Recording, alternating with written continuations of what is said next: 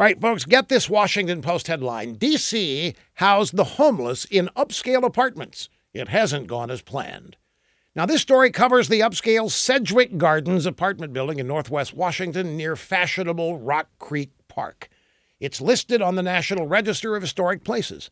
Now, here's where it gets good. A couple years ago, Washington, D.C. housing officials fattened the pot of money available for rental subsidies.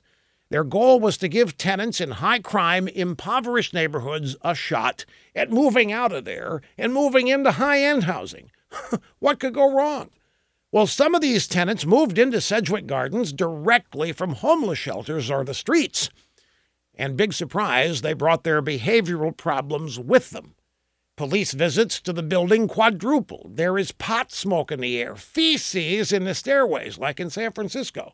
There were so many complaints, the city started staffing the building with social workers. Longtime residents got the heck out. Now, whose idea was this? You see, this is liberal thinking. This is liberal planning. This is liberal policy. This outcome is totally predictable. It would almost be hilarious if it wasn't so tragic for the people who were forced out, the people who were paying to be there.